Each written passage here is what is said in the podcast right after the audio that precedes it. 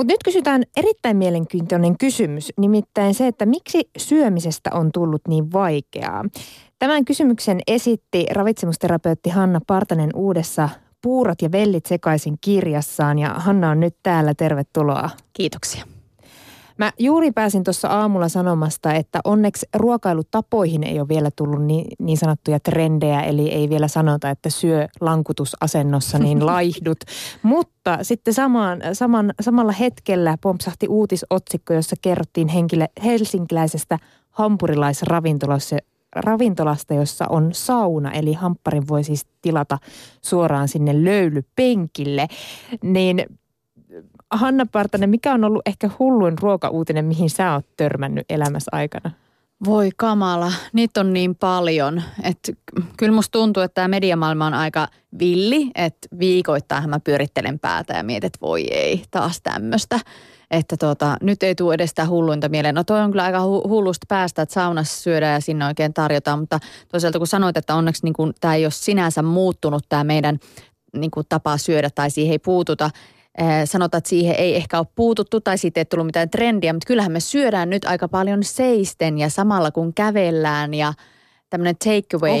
niin, syöminen. just tämmöinen on lisääntynyt. Et ennen vanhaa se oli vähän syntiä, että sitä pitää istua se ruokapöydän ääressä ja keskitytään siihen ruokailuun ja tällä hetkellä nyt aika paljon – luetaan lehteä, katsotaan telkkaria, kaikkea muuta ja syödään niin kuin matkalla autossa. No siihenkin itsekin syyllistyn aika usein, kun teen aika paljon töitä. Mutta niin kuin sinänsä on, kyllä se meillä se syömistapakin on aika lailla muuttunut. Se ehkä muuttuu, katsotaan kuka osaa seuraavaksi vaan brändätä sen no jotenkin niin, omaksi kyllä, tuotteekseen. Kyllä. Kuinka paljon sä, Hanna Partanen, katot ruokaohjelmia esimerkiksi televisiosta? Kyllä mä niitä jonkin verran katson. Mun pitää vähän niin kuin pysyä kuitenkin siinä niin kuin mukana, että mistä tällä hetkellä keskustellaan. Että kyllä mä katson aika paljon Prisma-dokumentteja ja missä usein, aina jos käsitellään ruokaa tai jotain terveyttä, niin mä aina katson ne. Ja tuota, no ihan tämmöisiä peruskokkiohjelmia en ehkä nyt välttämättä niinkään – Mut Entäs kai... laihdutusohjelmia? No kyllä mä niitäkin jonkin verran seuraan, että mä tiedän taas mistä on kyse, koska mullahan vastaanotolle ihmiset tulee sitten sanomaan, että hei, kun siinä just käsiteltiin tätä, tätä, tätä, ei saisi syödä sitä, tätä, tuota, mihin se perustuu, niin sitten mulla on joku haju niistä, että kyllä mä nyt jonkin verran niitä katon. No jos sä katot koko Suomen tuommoista ruokaan ja laihduttamiseen ja ylipäänsä hyvinvointiin liittyviä ohjelmia, niin minkälaisen arvosanan sä ravitsemusterapeuttina antaisit niille? Jaa, No tällä hetkellä aika huonon. Suurin osa, jos mietitään suurin pudottajaa ja näitä kaiken maailman superdiettiohjelmia ja muita, niin siinähän pyritään hyvin nopeaan laihdutukseen. Ja no itsekin olen kymmenen vuotta sitten Olet mitä syöt ohjelmaa juontanut – ja, ja tuota, silloin mä muistan, että tuotantotiimi oli aivan innoissaan, kun tapahtuu niin kuin kahdeksassa viikossa merkittävä laihtuminen, mikä näkyy kamerassa. Ja mä olin taas asiantuntijana huolissani. Mä olin hirveän tyytyväinen, jos pudotusvauhti oli 5-8 kiloa, niin sitten se on niin kuin vajaa kilo per viikko, että se on niin kuin oikea vauhti. Sitten siellä oli muutamia, jotka tiputti 13-15, jopa enemmän niitä kiloja. Ja sitten mä olin sillä, että pyörittelin päätään. Tuotantotiimi juhli, nyt näyttää tosi hyvälle telkkarissa. Mä olin sille, että ei saakeli. Miksi sä olit niin? Eikö no, se ollut hyvä asia? Ei. Mitä nopeammin paino tippuu, sen nopeammin se tulee myös takaisin. Siellä on aineenvaihduntareaktioita. Nyt just tutkittiin näitä Biggest Loser-kisaajia. Ja sieltähän suuri osa sai aineenvaihdunnan pysyvästi sekaisin. Ja ne lihoo tosi helposti niin helmeli pysyvälle säästöleikille se kroppa, että ähm, tämmöisiä tutkimuksia ei niin kuin eettinen lautakunta saisi siis se menisi läpi, jos haluttaisiin kliinisesti tutkia tällä tavalla, pistetään tosi rajulle laihdutuskuurille ja himorääkkiliikuntaa, että se ei menisi läpi. Mutta kun nämä ihmiset haluaa vapaaehtoisesti osallistua näihin ohjelmiin, niin niitä voi tutkia siinä samalla.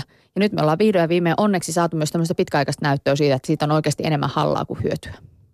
Niin säkin mainitsit, on, oliko se säästöliekki? Mm. Mä mietin tätä, kun ruoasta puhutaan hirmu paljon, niin sitten siellä on kaikkia tämmöisiä outoja sanoja. On tullut tämmöinen ihan oma kieli. On höttöhiilareita, mm. puhdistettuja viljoja, sitten just tämä säästöliekillä oloa.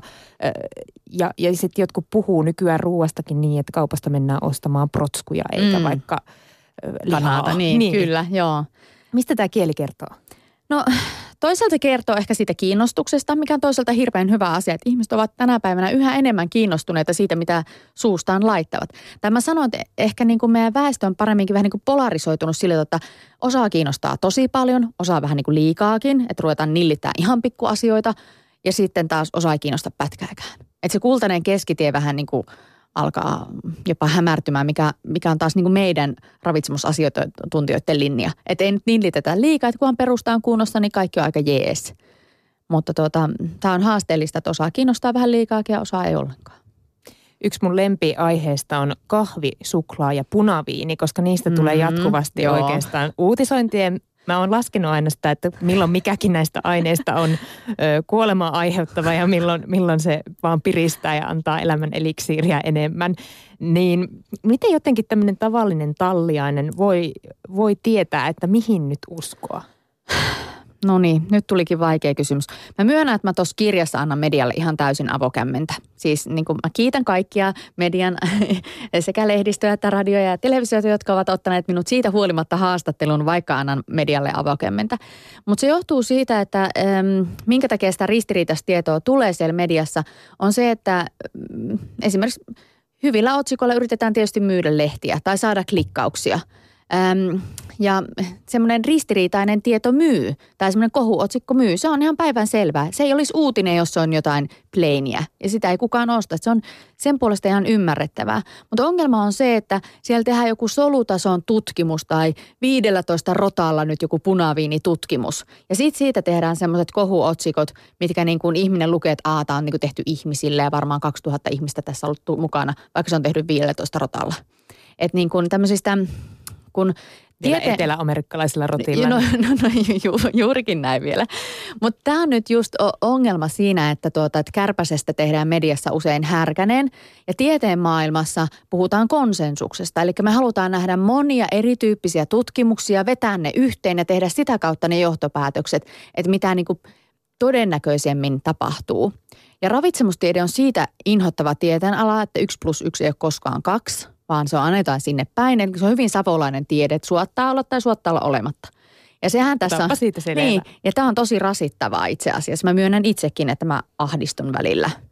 Et me ahdistun näistä uutisista, mutta ahdistun myös siitä ihan mitä tutkimuksia mä luen. Ei vitsi, nyt tämä taas sanoo toista. Kun just viime viikolla tuli kananmonista jotain, että saa vetää niin paljon kuin sielu sietää. Ja sitten tulikin jonkun toisen maalainen tutkimus, joka sanoo, että ei kun kyllä kannattaa vähän rajoittaa. No onko sulla Hanna Partanen joku kikka kakkonen siihen, että mitä siitä uutisesta ainakin kannattaa katsoa ennen kuin sitä voi edes vähän ottaa tosissaan ja soveltaa omaa elämää? Tota, mm, no tietysti kannattaa katsoa vähän, että mm, jos siinä on joku linkki esimerkiksi nettiuutisessa, linkki siihen tutkimukseen tai mistä se on, että onko siinä kerrottu vähän enemmän, että onko se rottatutkimus vai onko se tehty ihmisille se tutkimus. Ähm, haasteena myös se, että useinhan siellä... Ähm, jotain asiantuntijaa myös haastatella. Mullahan soitetaan niin viikoittain ja kysytään, että hei tämmöinen, tämmöinen, voitko antaa muutaman kommentin. Se on tosi vaikea kommentoida, jos ette kerännyt sitä tutkimusta lukemaan. Ja sitten ne sanoo, että ei kun jotain yleistä vaan sanoa tähän. Mutta asiantuntijuudessakin on ongelma, että, että niin kun, kuka siellä toimii asiantuntijana ja sanoo siitä. Onko se joku lastentautien lääkäri, joka on lukenut yhden opintoviikon ravitsemustieteitä 15 vuotta sitten yliopistossa? Vai onko se niin kuin joku akateeminen ravitsemustutkija, joka ymmärtää ehkä laajemmalta perspektiiviltä? Vai onko se personal trainer, joka on lukenut pari kurssia ravitsemusoppia ja hän kommentoi sen pohjalta.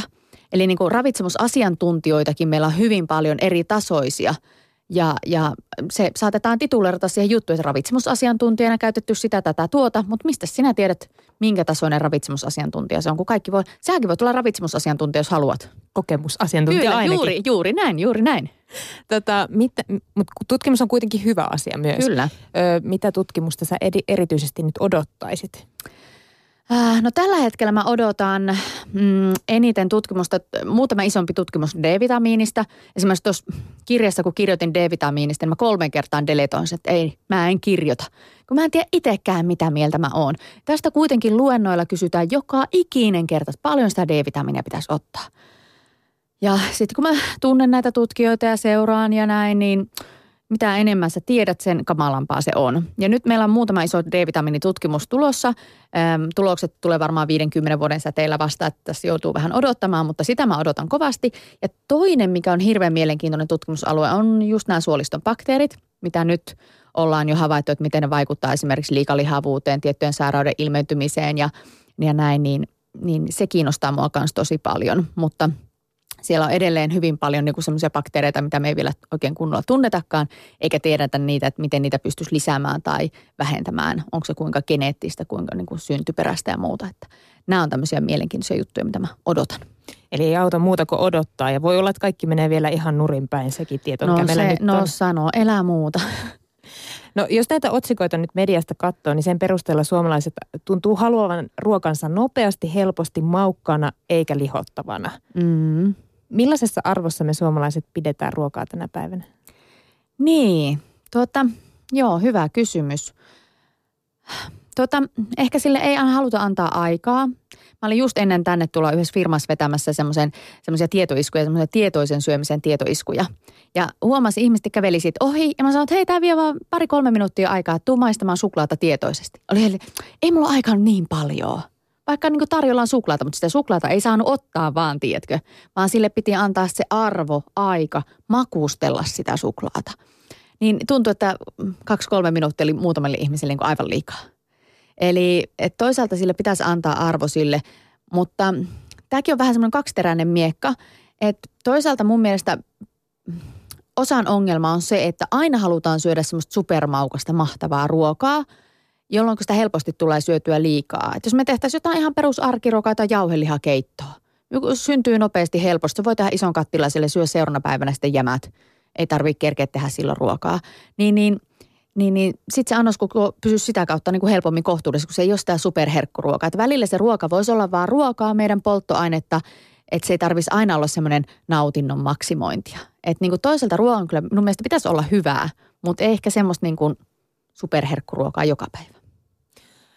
Meidänkin keskuudessa edelleen vielä elää. Esimerkiksi oma mummoni on hyvä esimerkki. Hän jotenkin joka kerta perustelee sen, miksi mun pitäisi ottaa lisää ruokaa, niin sillä, että kun sitä nyt on. Mm, Joo, ja tähän itse asiassa mä puutuin siinä kirjassa aika paljon.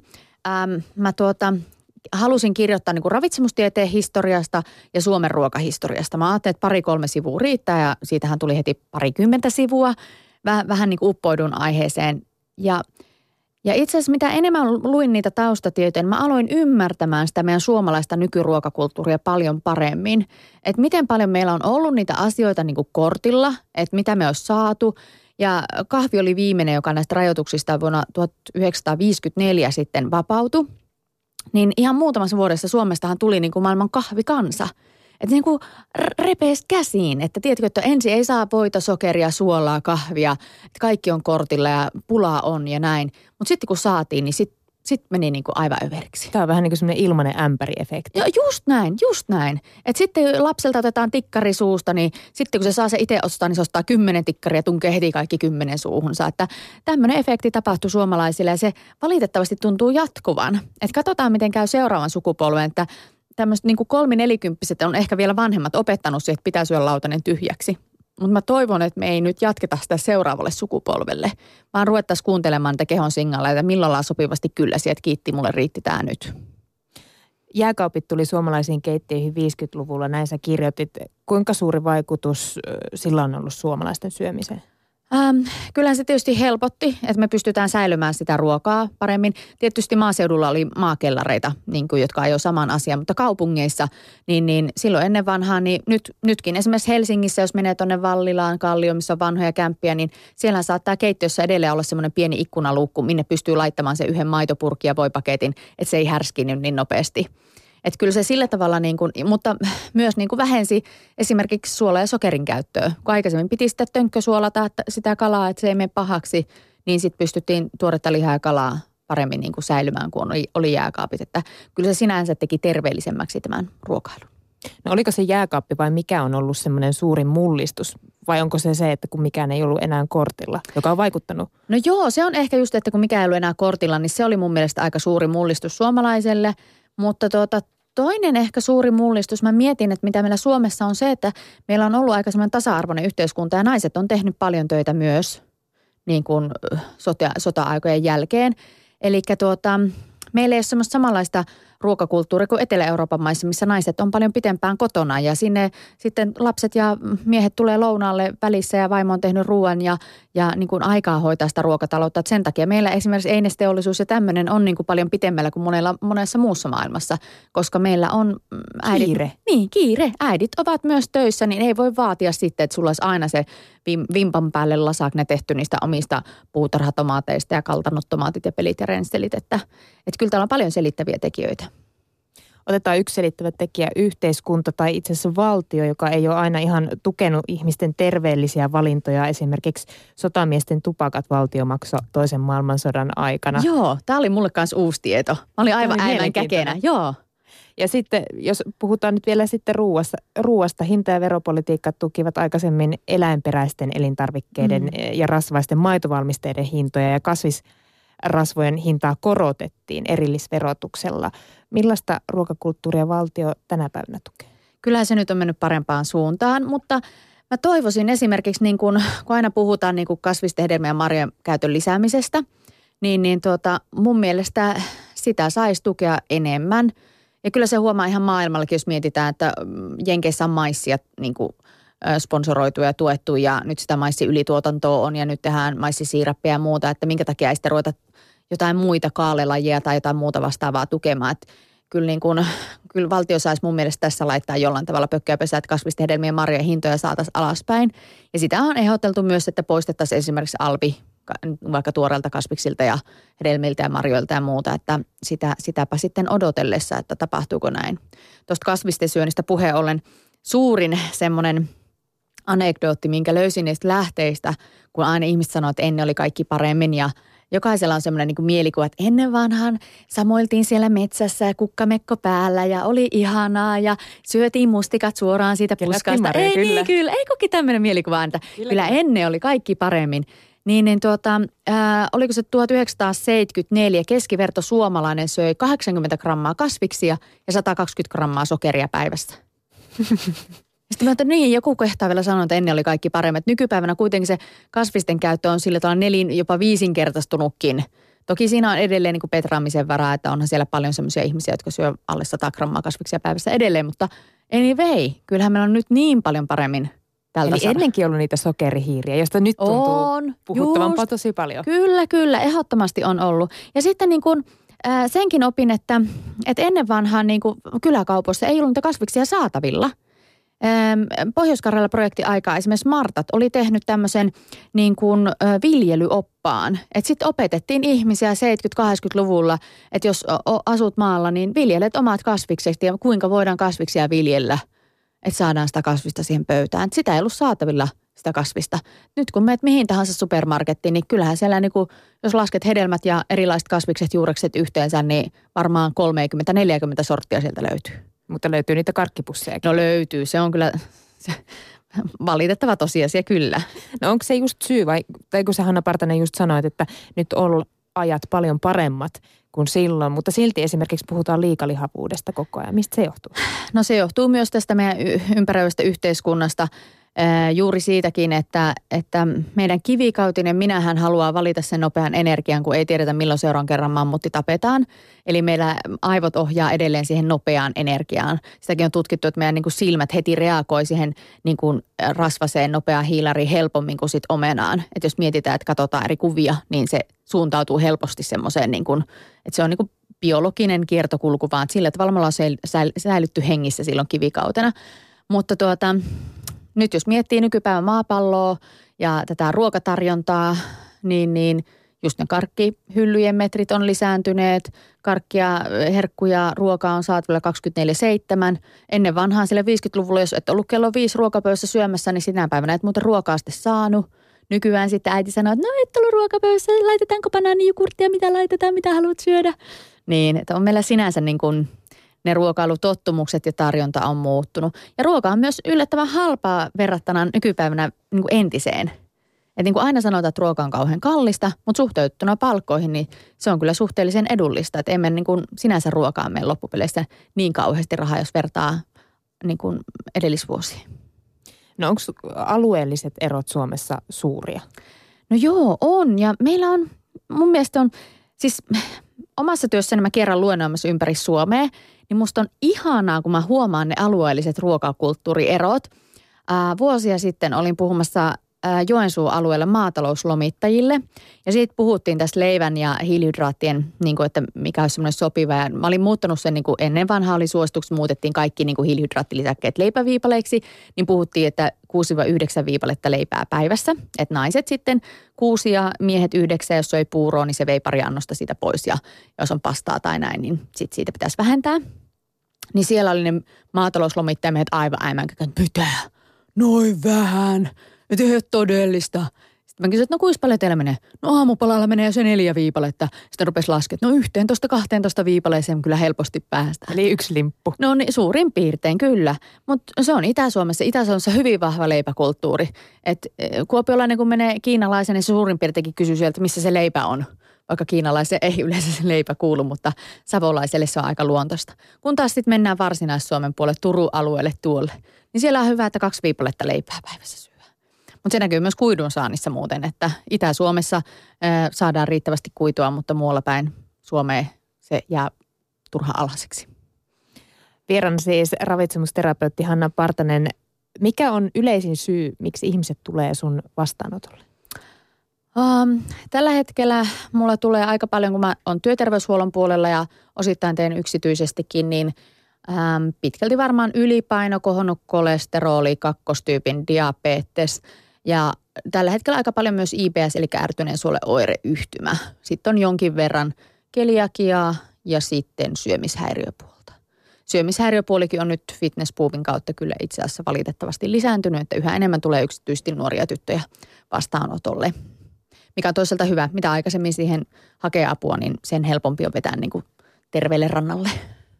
Onko tässä tapahtunut jotain kriittisiä muutoksia, paitsi nyt ehkä on noussut jälleen tuo syömishäiriöpuoli? Öm, no, no se ehkä mä huomaan, että se ei ole itse asiassa pelkästään tuo syömishäiriöpuoli nyt oikeastaan pelkästään nuorilla tytöillä, vaan siellä alkaa olla semmoista niin kuin kapeutunutta syömistä ja ahdistuneisuutta myös keski-ikäisissä naisissa. Että ollaan oltu just näillä superdieteillä ja muilla ja sitten siinä syödään rahkaa ja sitten rahka alkaa tulla korvista ulos ja sitten tullaan ahdistuneena vastaanotolle, että kun mä en pysty enää syömään sitä rahkaa, mutta mä pelottaa, että mä lihon heti takaisin, jos mä en syö sitä rahkaa, että voiko syödä jotain muuta. Aika surullista, no, vaikka sano, naurattaa. Niin, sano, älä muuta. Että niin kun, sen takia yksi syy, minkä takia mä kirjoitinkin tämän kirjan, että ihmiset ymmärtäisivät vähän laajemmin myös tätä mediaa, mutta kyllä se, niin kuin se mediakin sekoittaa aika paljon ihmisiä, että, että niin kuin aina tullaan kyselemään, että mutta kun siinä luki just näin, ja mikä sun mielipide nyt on tähän näin, ja että ihmiset on aika sekaisin nykypäivänä, valitettavasti. Mikä on ollut muuten pahin diettivillitys, joka on ollut sulle haaste sun työssä? Jaa, pahin diettivillitys. Öm, no silloin kun karppaus oli niin kuin, niin kuin ehkä siinä 2006-2007 ehkä voimallisimmillaan. Mä en sinänsä kieltänyt karppausta, mutta sitten pitää huolehtia siitä kuidun saannista myös. Että sitten mietittiin, että jaksaako ihminen syödä sen kilon puolitoista kasviksi. Harva suomalainen mitään siihen pääsee. Että niin kun, sit mä aina sanon, että no sen kun skarppaat, mutta sitten pitää niin katsoa tämä kuidun saantipuoli. Mulla on muutamia asiakkaita, jotka on sitten saanut esimerkiksi divertikkeleitä, jotka on siis tämmöisiä suoleen tulee tämmöisiä umpipusseja, kun tulee ummetusta ja sitten jos ne tulehtuu, niin se on sitten sairaalakeikka pahimmillaan. Että mulla on muutama tämmöinen, jotka on sairaalaan sen takia joutunut ja ei ymmärretä välttämättä sitä riskiä sitten, että jos varsinkin tämmöiseen divertikkeleihin on taipumusta, että sitten se saattaa olla vähän huonosta, jos sitä kuitua ei tule lisää. Että se on niin kuin, niin kuin tuntuu, että yhdessä vaiheessa kaikki karppas ja pelkään te hiilihydraatteja. Liikkuvat ihmisetkin, niin kuin, jotka liikkuu paljon, niin tuntuu, että vetää näitä hiilareita alas ja ja joillekin tuntuu, että se taas lisää sitä säästöleikkiefektiä, että jos niin hiilarit on alhaiset ja liikkuu kuitenkin paljon, niin se kroppa ei toimi. Että usein tätä säästöleikin purkua nykypäivänä tehdäänkin pikkuhiljaa tärkeilyspitoista hiilihydraattia lisäten. Ja se on ihan hirveä punainen vaate joillekin, että enkä mitään perunaa rupea syömään. Kerro muuten Hanna Partanen, mitä se oikein tarkoittaa se säästöliekki? Ähm, no säästöliekki yksinkertaisuudessaan tarkoittaa sitä, että ihminen saattaa olla ylipainoinen, vaikka hän syö 1500 tai 1300 kilokaloria päivässä. Eli niin kuin, ja hän ei laihdu, vaikka hän vähentää sitä kalorimäärää. Eli niin kuin kroppa tottuu siihen, se adaptoituu siihen, että nyt kun saa näin vähän kaloreita, niin se ajattelee, että nyt on sota-aika, että piru eikä grammastakaan enää luovuta ja pysytään. Tai mammutti-aika. Niin, niin, kyllä, just näin. Et se, on, se on aikaisemmin ollut hirveän tärkeää. Että ne, jotka on pasauttanut sen säästöillekin hyvin päälle ja säilyttäneet rasvamassansa ja sitä kautta lisääntymiskykyisensä, niin, niin sehän on jatkanut sukua. Että niin kun osalle se tulee helpommin, ei, anorektikolle esimerkiksi ei tule niin helposti sitä säästöleikkiefektiä, he vaan laihtuu ja laihtuu ja laihtuu. Tosi heilläkin nähdään kyllä mittauksissa sen perusaineenvaihdunnan niin alenemista. Mutta siellä on myös uni- ja stressitekijät, jotka vaikuttaa monilla tähän säästöliikkeen. Se on aika monimutkainen juttu. Mutta ongelma on se, että sitä ei ole hirveästi vielä tutkittu ja sitten, että miten me saadaan se kroppa takaisin toimimaan. Että kyllä mulla muutama vippaskonsti aina on, mutta se on vähän semmoista niin kuin perstuntumalla pitää miettiä, että mitäs me nyt tässä lähdetään kokeilemaan, että miten me saataisiin se aineenvaihdunta takaisin niin kuin käyntiin. Ja osalle se saattaa olla parin kolmen vuoden homma, että se vaatii tosi pitkää pinnaa. Joo, siihen ei pikkusytykkeet auta. Ei, ei. Tota, otetaan vielä tähän loppuun muutamia väittämiä. Hanna Partanen, jos mä väitän, että ruokaympyrä ei sovellu enää tähän päivään, niin miten sä vastaat?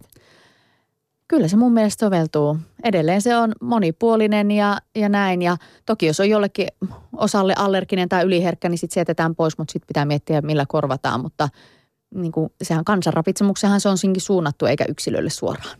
Otetaan sitten seuraavaksi tämä sun lempiaihe. D-vitamiinia ei tarvitse syödä purkista kesällä. No sanotaanko näin, jos on hyvä kesä, viime kesä oli ihan siis sanotaanko mistä, eihän silloin ollut teepätä keleä vasta kuin elokuussa puolitoista viikkoa, niin viime kesänä todellakin tarvittiin ottaa purkista. Ää, yli 60 ihmisten kannattaa ottaa purkista myös kesällä, koska iho ei sitä syntetysöä enää, kuin iho on vähän vanhentunut, sori vaan kaikki yli 60 mutta... Näin se vain on. Niin, näin se vaan on. Gluteeniton ruokavalio on täysin terveellinen. Kuidun saanti on vähän haasteellista gluteenittomassa ruokavaliossa. Ja toinen, mitä nyt on tutkittu, myös bakteerikanta saattaa muuttua suolistossa epäedulliseen suuntaan. Eli mm, tiettyjen hyvien bakteerien niin kuin tämmöisenä kuljetusalustoina tai elinalusteina saattaa nämä ää, viljan kuidut olla. Eli sen puoleen ei välttämättä nyt, mikäli ei välttämättä sitä tarvitse, niin en lähtisi gluteenittomalle. Maito on lasten juomaa, aikuisten ei tarvitse juoda sitä. No ei ole pakko juoda, mutta kalsiumisaanti saa, kannattaa silti niin kuin huomioida, että mistä sitä kalsiumia sitten saa. Kannattaa juoda mieluummin erikoiskahvea kuin tavallista sumppia, eli suodatinkahvia. Öö, itse asiassa öö, suodatinkahvissa se kafestoli, joka öö, kohottaa monilla kolesterolia, niin se jää siihen suodatinpussiin. Että suodatinpussi tai suodatinkahvi on itse asiassa öö, näitä pressokahveja parempi vaihtoehto. Nyhtökaura on Suomen ruokateollisuuden pelastus. No mä en ole vieläkään päässyt sitä nyhtökauraa maistaa, joka häiritsee mua ihan hirveästi. Ottakaa minun yhteyttä nyt heti. Öm, mä toivon näin. Se olisi tosi coolia mun mielestä. Hanna Partanen, kerro vielä tähän loppuun, että millä ruoalla sä itse herkuttelet? Hmm, mulla on vähän semmoinen kausittainen, mutta italialainen jäätelö on varmaan semmoinen perusklassikko, mistä en ikinä tule luopumaan. Kiitos tästä ja Snapchatista Yle Puheen sieltä, niin voit käydä kuuntelemassa ja katselemassa, että millainen oli mun tämän päivän lounas. Ja Hanna käy itse asiassa siellä myös kertomassa, että mikä meni pieleen ja mikä sitten meni ihan oikein. Kiitos Hanna, että pääsit meille vieraaksi. Kiitoksia.